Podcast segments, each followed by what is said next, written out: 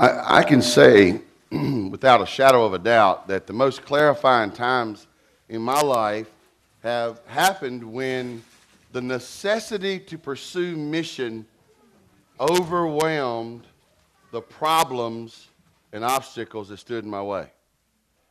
Um, I go back to being raised literally on a, you know, on a tobacco farm.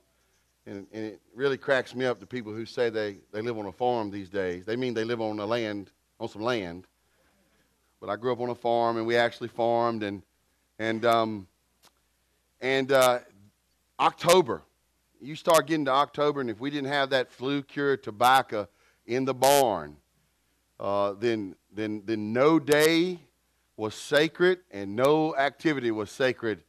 Uh, you know, in other words, if, if we were supposed to go, my parents played bluegrass music a lot. If they were supposed to go play somewhere, uh, the gig would be canceled. We had to get that because that was, uh, you know, that was how we were going to eat the whole year round.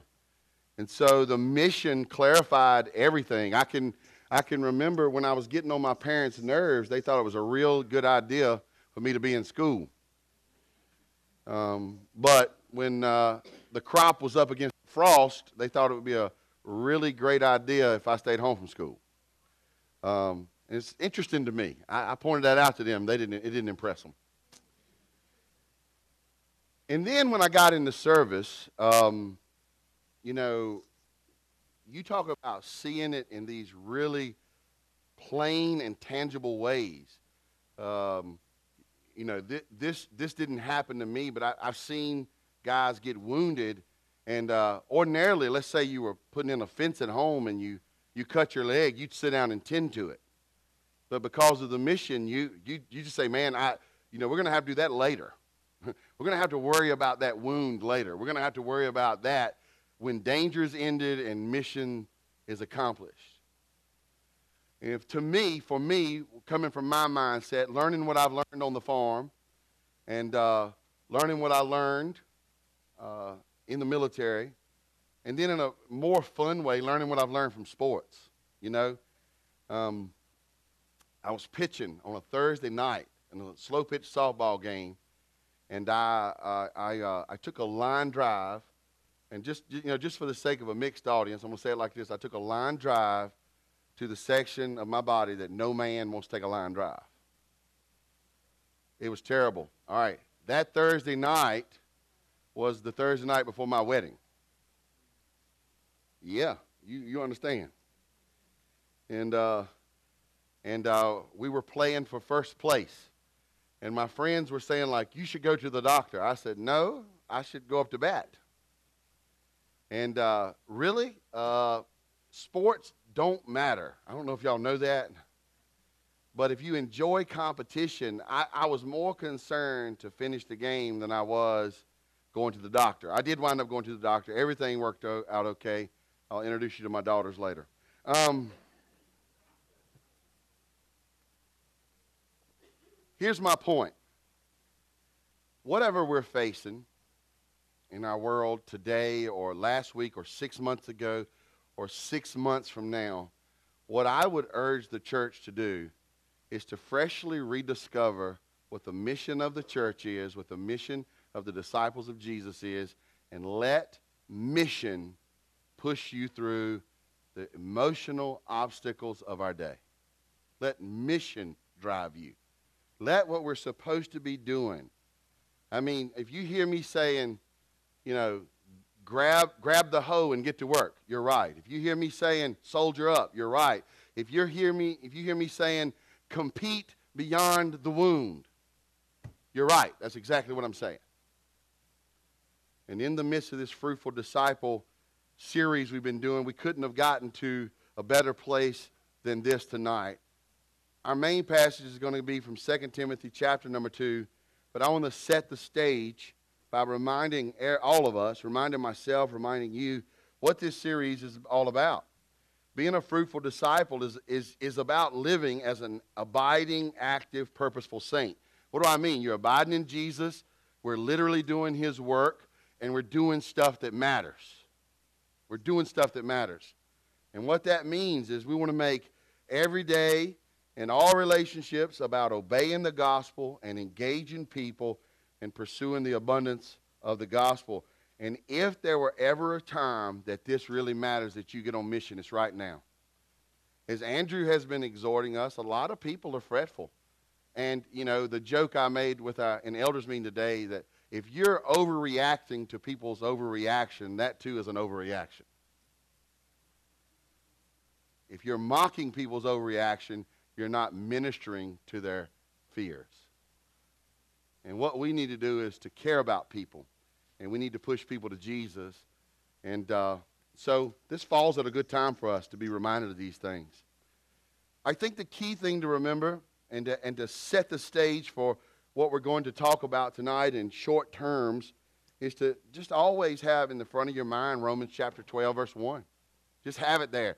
Uh, the Apostle Paul basically says, in response to how man has fallen and in all God has done to save us, you know, that's the therefore in Romans 12, 1.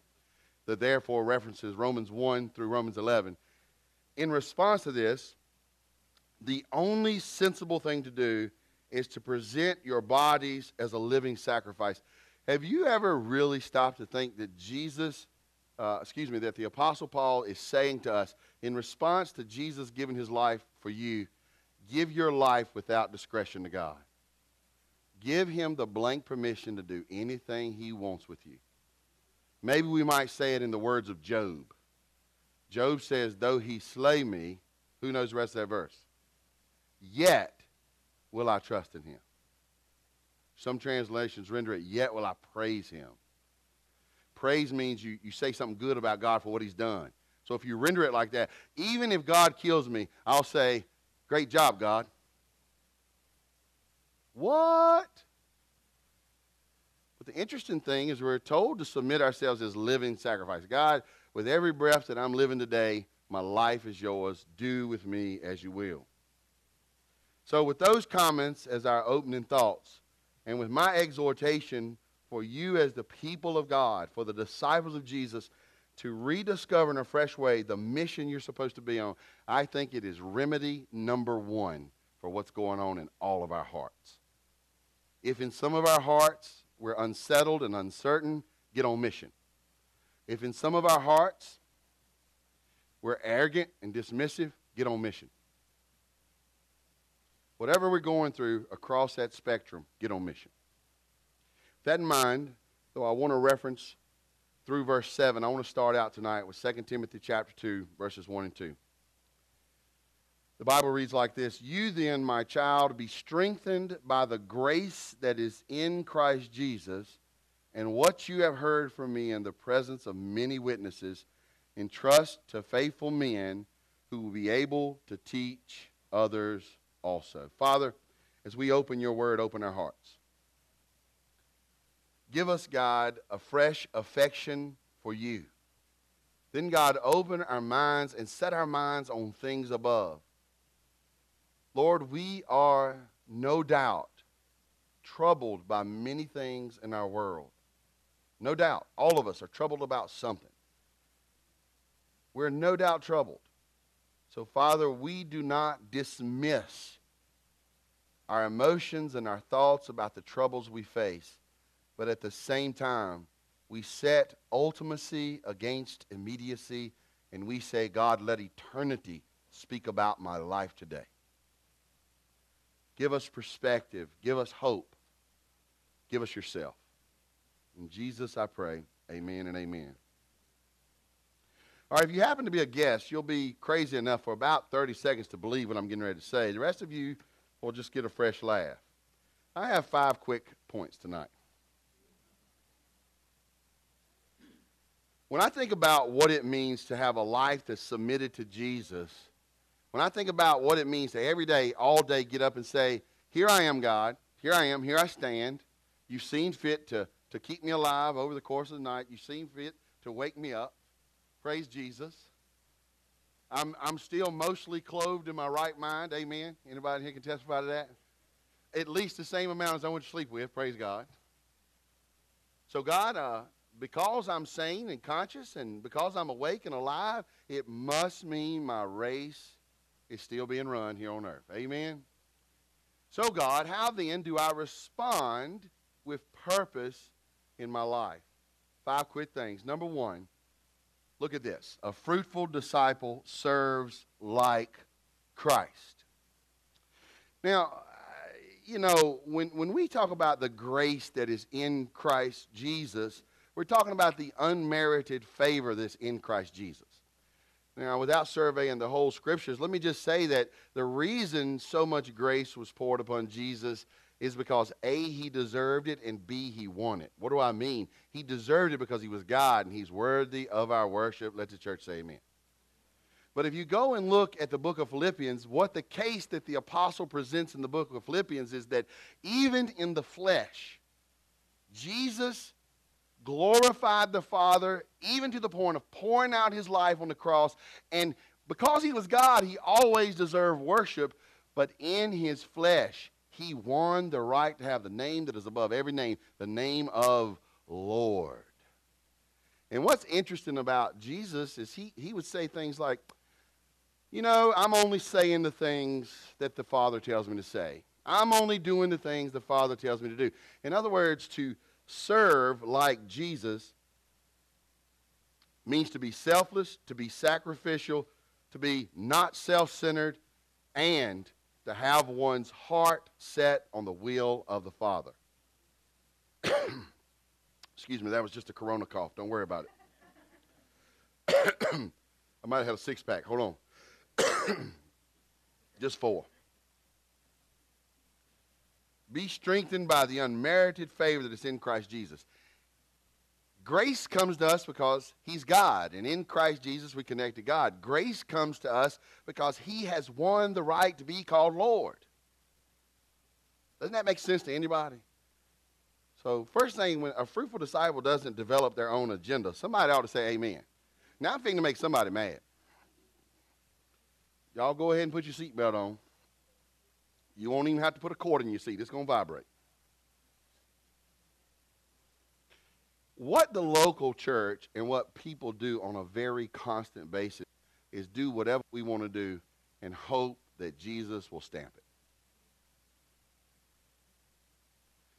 I could hold up lots of examples. The one that gets me is how hard people have worked for Relay for Life. Is Relay for Life evil? No. I would really like to find a cure for cancer. Amen? Everybody in this room knows somebody you love, or people in this room have been affected by cancer. We got a person in our congregation we love dearly who's been battling cancer for years. Wouldn't we like to see cancer defeated? But why is it a condemnation? Is because he has said, Go and disciple the nations, and we'll work at something we choose with all our hearts year round, and we'll barely work at what he's commanded. Am I making sense to anybody, church? And so when we look at the scriptures, and we're going to reference it in closing, the, the next few verses that come after this, you know, we, we've been told multiple ways. The Great Commission is the clearest way, but we've been told over and over and over again that we're supposed to be about the business of making disciples. What did Jesus say himself? I, I, he says, I, I didn't even come. I didn't even come for the righteous. I came for the unrighteous. What did he say? What did he say to people who were broken and hurt? And he said, Come on to me, come on to me, come on to me. It's very difficult to get into the ministry to broken people. It's time consuming, it's resource consuming, it's emotion consuming. But if we're going to be fruitful disciples, we got to get about the business of Jesus and don't just do our stuff and be rubber stamps at the end of our days. I hope you love how much I've worked on this thing that everybody really likes in my community. There's no crowns for that as crowns, and I don't mean crayons, I mean crowns. Secondly, a fruitful disciple serves Christ. Now, what do I mean by that? I, I, think it's important when we start thinking about serving like Christ, we also have to remember what it's like to serve Christ. I, I, I, I read an article a long time ago and saved it. I have a folder on my uh, computer called uh, John Piper folder. I, I read a lot of things by John Piper. I said, Ooh, I'm going to use that at some point. And I'll save it and name it by the key thing that struck my heart. This, this, the, art, the name of the article was not this, but I named it in my, in my, in my folder, uh, Serving God. This is what Piper says. he quotes Joshua 24 15, and he asks this question. This is directly direct quote from an article by uh, John Piper. He says, uh, What does that mean, though? I want you to I want to say this very slow, and I want you to sit in it for a second. It means to do what he says in a way that makes him look supremely valuable in himself. The Timbo's way I would say that is we don't serve God because he's a vending machine. We serve him because he's what? He's worthy. He's worthy. And you could dig in that all day long. And it also means we submit to him in a way that makes him look thrilling. I, I don't really, I didn't really get this until God showed me how often I did things for my dad with gritted teeth. And if somebody would have said, Isn't it great to work at home with your dad? Yeah, just great. I would have started to demean his character. He's overbearing, he's violent. I didn't enjoy working with my dad. So when I saw that illustration, I go, wow, do I ever do that to God? The answer is yes. I, I would love to go over there and do this, but I got to go work at the warehouse. I got to go down to the schoolhouse. I, I, I, don't present it as thrilling to serve the Lord. I, I, I put it up as something I only have to endure. So, so a fruitful disciple says, wait a minute, wait a minute. Let me tell you all this. He is worthy of me missing every sporting event, every concert. Hallelujah. He's worthy of me being uncomfortable. Hallelujah. And not only is he worthy of it, but I'm glad of it. Even at the most difficult moment of his earthly ministry, we know, you guys know what Jesus said. He goes, Well, Dad, my paraphrase, my liberal paraphrase.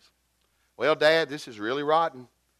I'm looking ahead to cross, and uh, it, it really stinks. And uh, if you got another way we could accomplish the salvation of mankind, I sure wish you'd show up with that plan right now.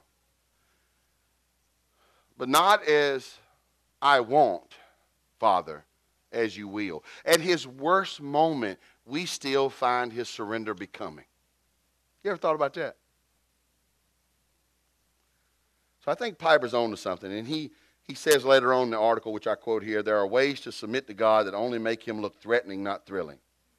There are ways to do what he says that only call attention to the fact that he is an authority, not a treasure. So when I, when I say that a fruitful disciple, part of this, this living in this abiding, purposeful life, man, we want to obey God because he's worth it. We want to obey God because this is the pathway to joy. This is the pathway to joy. What I tell you guys all the time, what is the pathway to greatness? Humble service. And humble service is the pathway to joy.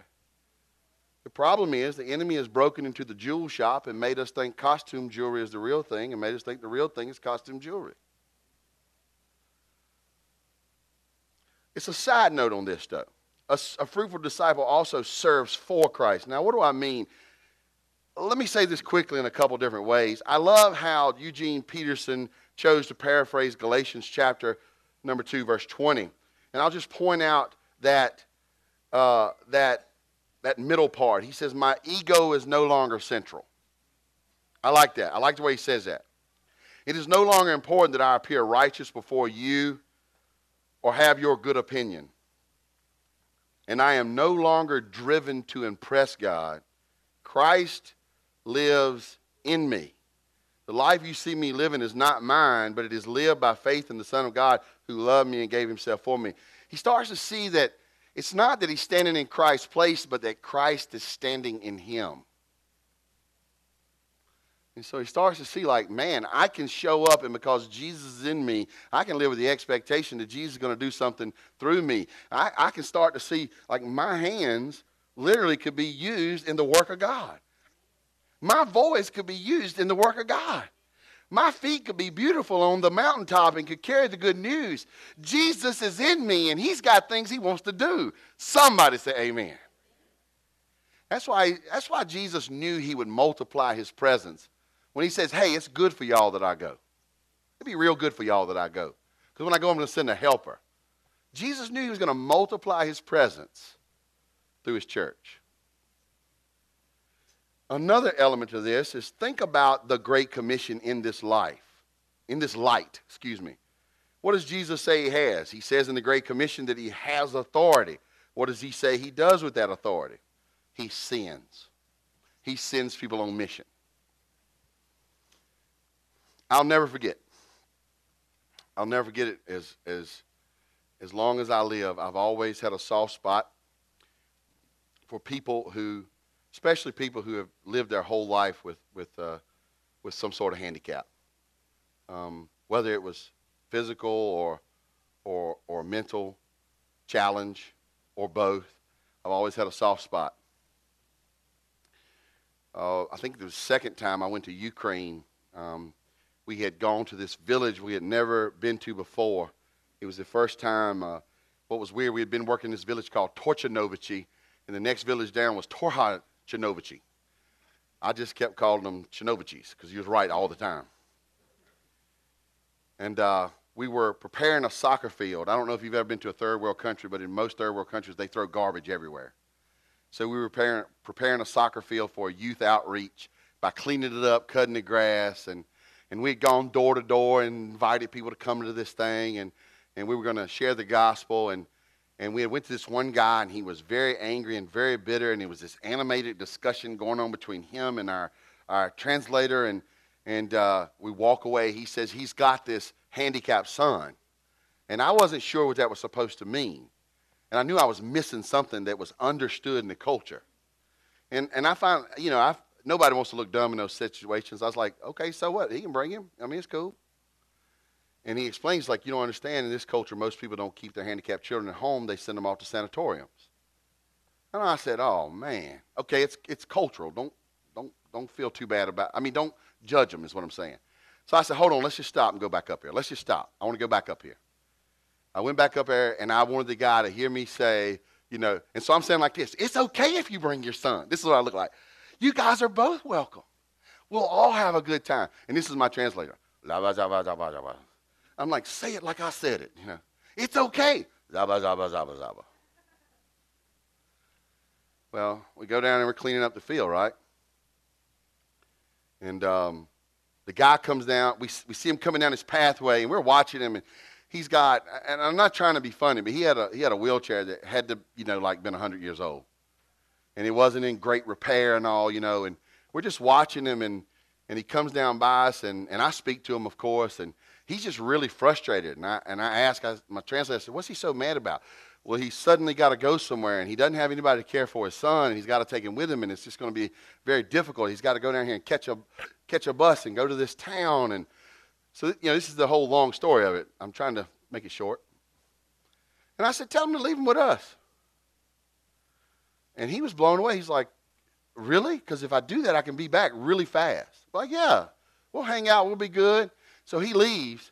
Long story short, we forgot to ask about, he had a bag on his back and it had the son's personal care items in it. And it became abundantly clear before long that he needed them. This is a true story. And so it was uh, three grown men, two Americans, one Ukrainian, and a teenager. He's, uh, he's like 17 years old. And we all know what we got to do. And I'm not trying to be funny, it was just funny. We're all sitting around him going, you know, who's going to do this? Who's going to do this? And I said, we, we don't have anything to do it with. And the teenager suddenly says, I'll run all the way back to the other village and get our things. He just wanted to leave, you know. I volunteered to run a small marathon to help out. and uh, we're, we're, sitting around, and the other American guy, he goes, man, man, man, man, man, man, I, I, I can't. He, he don't stutter, but he started stuttering. He's like, ah, ah, ah, ah. And then the Ukrainian guy goes, I don't do this. it's true. And I say, you know, man, man, I'm telling y'all, it was terrible. But I did it. I did it, I did it, you know, and it was terrible, you know. Because, you know, like with a little kid, you can just stick your fingers between their ankles and do like this. And y- y'all change kids, right? You can just do it. This was a grown young person. All right, and so we went about our business. And uh, we, we went and got some ice cream later on, and we gave him some ice cream. Turns out he loved ice cream. And, um, and uh, his dad got back, and his dad notices right away his clothes are all changed. And he asked us about that. And we were then had that American concern like, are we getting ready to get sued? So all that sheepish look came right back. Course, Ukrainian guy, I didn't do that, you know. And, and I'm like, man, am I getting ready to go to jail in Ukraine? Really, because you just don't know. Is the guy going to be, he looks angry. And I finally said, yeah, he, you know, he, he, you know, he went to the restroom on himself, and we just had to come up with a plan. We just couldn't. And he, and he says something, and translates, oh, I took his bag. And the guy just falls straight to his knees and starts weeping. And it broke his heart, and it opened his heart. And later that week, he heard the gospel. After we had left, he received the gospel. We planted a church in Torture Novici. He's a deacon there right now. Right? Why do I bring this up? Because a fruitful disciple understands that you might change an adult diaper and be the hands of Jesus in the process. But if we won't leave the La-Z-Boy, well, maybe we'll never get our hands dirty. Thirdly, a fruitful disciple cares about eternity. Do you know why it's so important to make disciples? Because heaven is real and so is hell. You know, and it's, it's, not, it's not enough for me to say I don't want people to go to hell. I don't want people to go to hell. Amen? I don't. But if I somehow, and, and Bug, me and you've been talking about this, right? If I somehow could have understood how good it was to walk with God younger in my life, I would have walked with God much younger. Amen? Me and Bug have been talking about it like, what the world was we waiting on? You know, we knew better, we didn't do better. We didn't walk with him, we didn't know him. And, and so a fruitful disciple just says, man, look, I, I understand, I understand something. I understand that the message of life has been given to me, and I want to pass on the message of life to the lost, and I want to equip the saved to pass on the message of the lost. You guys know here at East Rock, we want to be disciple making disciples, and we want to be a church planting church. And that means we've got to get a concern about people's souls. We just have to. We just have to. I think I skipped one, didn't I? It's okay. I can go back. We also uh, we care about eternity and we care about souls. We, we understand everybody has an eternity. That's all right. I'll just fast forward myself. We understand that there is an eternity. Everybody has one. We understand that everybody has a soul, and we care about their souls. It is really easy in our culture to just do good works without, without doing the greatest work. Did y'all know that? It's real, and, and am I saying don't do good works? If you hear that, you're crazy. But I'm telling you, don't forsake the greatest work because you're doing good works. So Paul says, pass on to faithful men. In other words, he's telling Pastor Timothy, I have equipped you to equip others. Pass it on. Pass it on. Pass it on. Pass on the gospel to people who are able to pass on the gospel. You know what he just said in so many words? Be a disciple making disciple as part of a church planting church. But you got to have a, a thought of eternity. You can't just live for this life, and you got to understand everybody's got something after this life. Everybody has an eternity. You got to care about something besides the fact people are hungry. Care about the fact they're hungry. But understand this a starving soul sends a man to hell, but a starving body just puts you in the ground. And last but not least, a fruitful disciple cares about people. Now, why do I bring that up? I don't bring it up last because it is last. I bring it up last because it is second. Let me say that again because I can see that confused some of y'all. I don't bring it up last because it is last. I bring it up last because it is second. Funny way to say it, isn't it, Catherine? All right, you think about this. You think about this. Can a well, physically well person go to hell? Can a totally incapacitated person go to heaven? Is it more tragic to go to, to, to, to live on earth broken and to go to heaven and become whole, or to live on earth whole and live etern- and, and experience eternity as broken? Do you, do you see the difference there? So I'm saying care about people. I hope you're looking at your bulletins. We're always up to something. We got a call this week about, actually, at the end of last week, took a few days to process it. This week, about building a handicap ramp for somebody a few blocks that way. All right, we're going to do it. We're going to do it, right? Because we really are concerned that this wheelchair bound individual will be able to get in and out of their house. We're concerned about that. All right? But wouldn't it be smart of us to use this opportunity to minister to this person, to find out about their souls and to minister to their soul?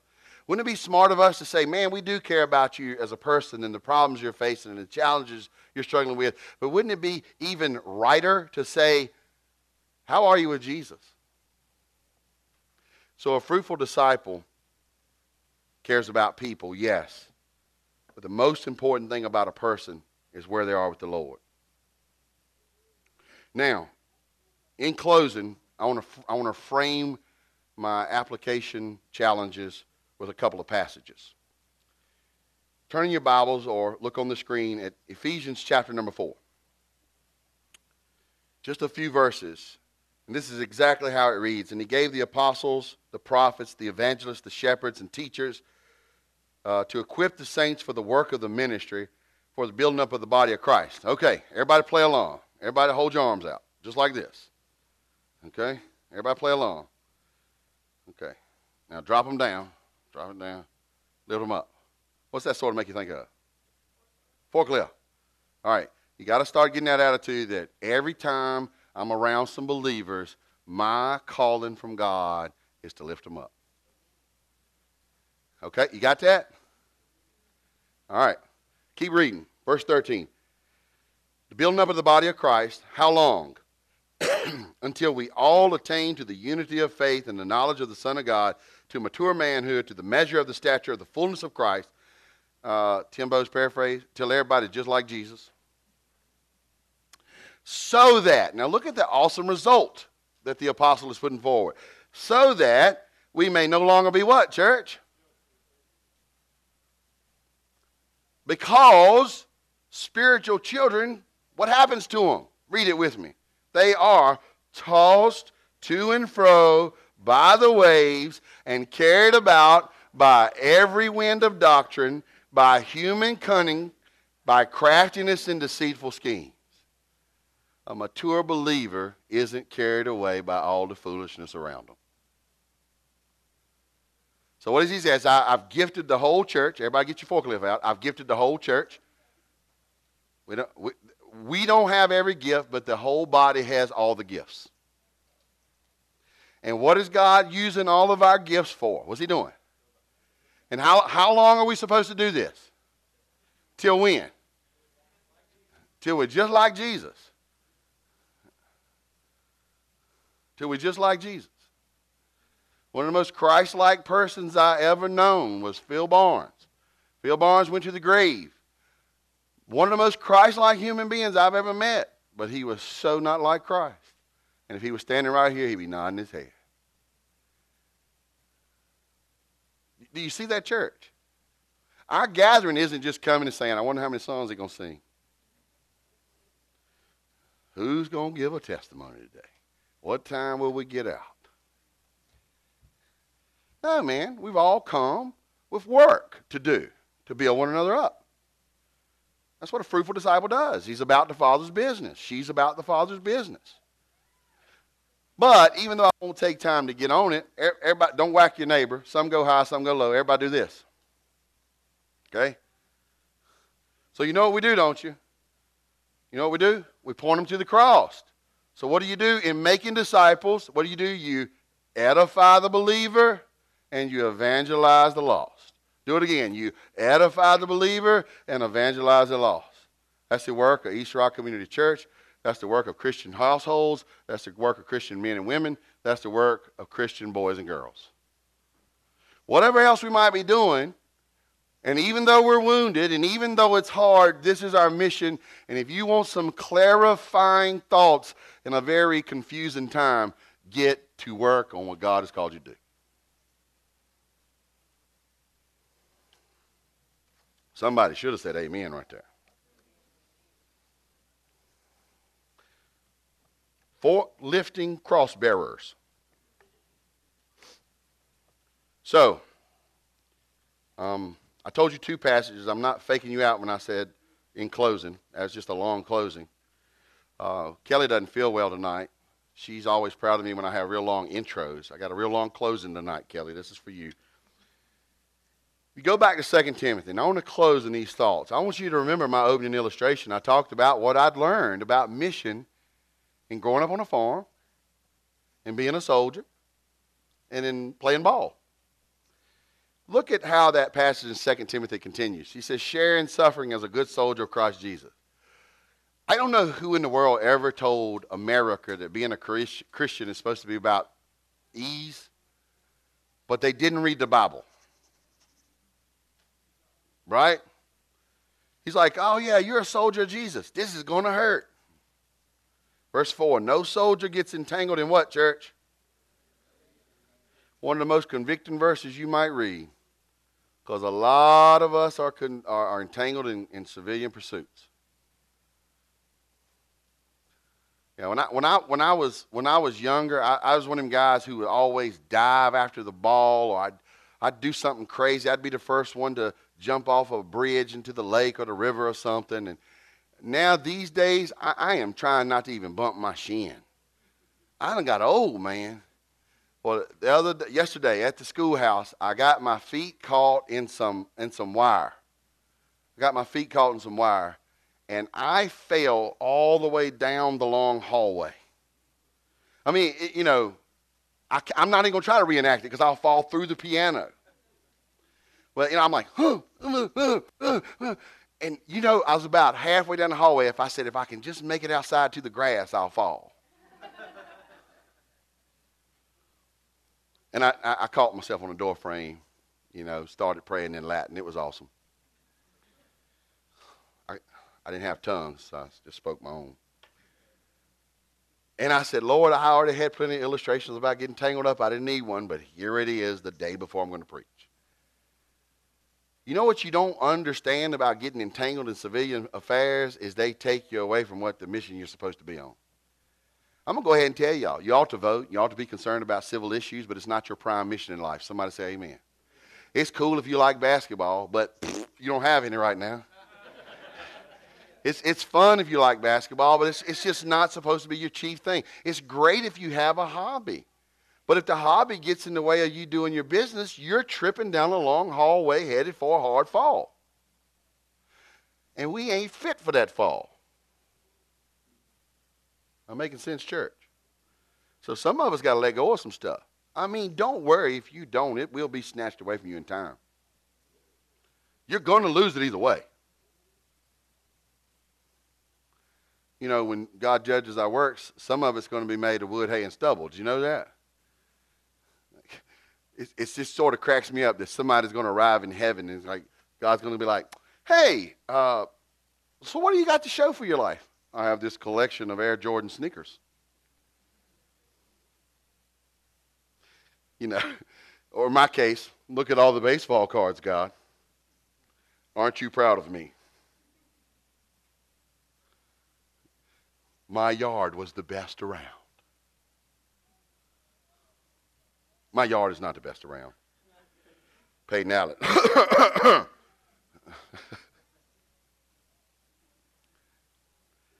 so, a fruitful disciple is about the Father's business, is basically what I'm saying, and some of us are tangled up. Secondly, as we close, an athlete is not crowned unless he competes according to the rules. Some of us aren't even in the game, and we don't know the rules. Anybody here play spades? I'm not going to embarrass you. I love spades. I'm the best in the world. I'm, I am the best. That's right, Care. One of the most unnerving things to me is when you go to play spades and someone tells you this, the card count is joker, joker, deuce. Yeah, I, I brand them heretics and flip the table over in disgust. I say, number one, if you play in that way, you're not even in the game because you don't know the rules. A lot of us a lot of us aren't competing well because A, we're not in the game, and B, we're trying to play by some made up rules. I'll serve you, God, when it's convenient. And yeah, when it, when it already is what I want to do. Like, I could see myself witnessing to people at the Super Bowl. You know?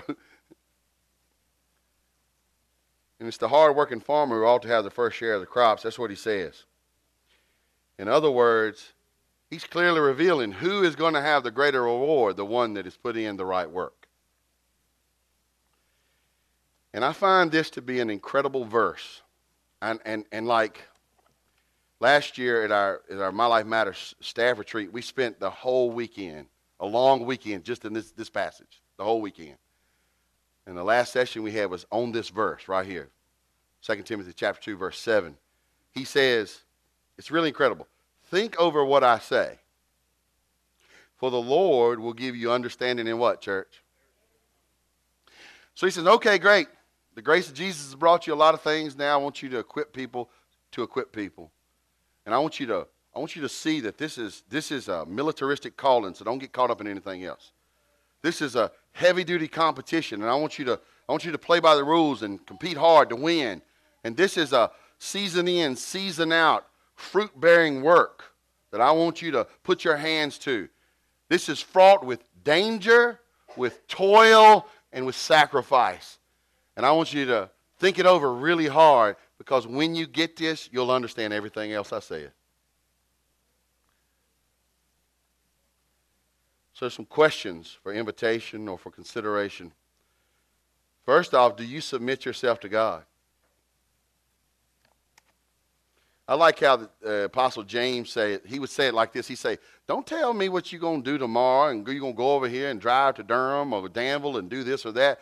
Say, Lord willing, I'm going to Durham tomorrow. Right? Like don't don't even don't even get to thinking about tomorrow like you're in charge of it. I would say this: don't get to thinking about today like you're in charge of it. And don't forget, this is not about knuckling down and obeying God. This is about treasuring Him and enjoying Him. Do you give time, talent, and treasure to making disciples? Do you give time, talent, and treasure to making disciples? Anybody here baseball lover? Anybody? Um, I uh, I played a lot growing up, and I had this old guy tell me, even in the wintertime, when there's no ball being played, I need to swing. I was a switch hitter, so I would get up every morning and, take dry swings. No ball is being thrown. I'd take 250 left-handed swings, 250 right-handed swings, and right before I went to bed, I, I do the same thing at night. I was, I was super dedicated, and I was a great hitter. I should have took more defensive practice, that's for sure, but I was a great hitter. And, uh, and it showed because, you know, I had really worked at it. Well, a lot of us are discipling our, our children in all sorts of things, but we're not discipling them to be disciples of Jesus. And that is the highest calling of being a parent. I got, I got somebody really close to me, got four kids who are all hyper successful in their careers. You know, one's a Secret Service or was a Secret Service agent, and the other one's a, literally a rocket scientist. The other one's a, a MD. The other one's a college professor. None of them love Jesus. Their parents work night and day to put them in all the best colleges and all that stuff, but right now they're going to bust hell wide open. What does it profit a man, church? What? lose his soul. That's wild, right? Are you entangled in civilian pursuits? Are you discipling anyone right now? You, do you embrace being discipled? Here's the thing as fruitful disciples, we want to make every day in all relationships about obeying the gospel. We want to make every day in all relationships about engaging people in the love of Jesus. We want to make every day in all relationships about pursuing the abundance that is in Christ Jesus. All the treasure of heaven is in Christ Jesus. Notice I said all the treasure of heaven. I didn't say all the treasure of the world. All the treasure of your greater reality is in Jesus. And God has already said, my, my amen and my yes is wrapped up in Jesus. A fruitful disciple is about that life. Are you about that life? I think God is worth it. I think He's worth it. Do you? I mean, you know, do I get it every moment all day? No. But I think He's worth it. And I want to know it more and more. How about you? Father, thank you for a chance to, to share tonight. Lord, somehow in the midst of a very troubling time, turn our eyes upon Jesus. Comfort us. Cause us to set our minds on things above and to be people who live on mission. Many of our neighbors are confused and hurting, and it is very easy to give cliche answers. It is more important to share the love of Jesus, the truth of the scriptures, the hope that is found in Christ. So make us people who live on mission.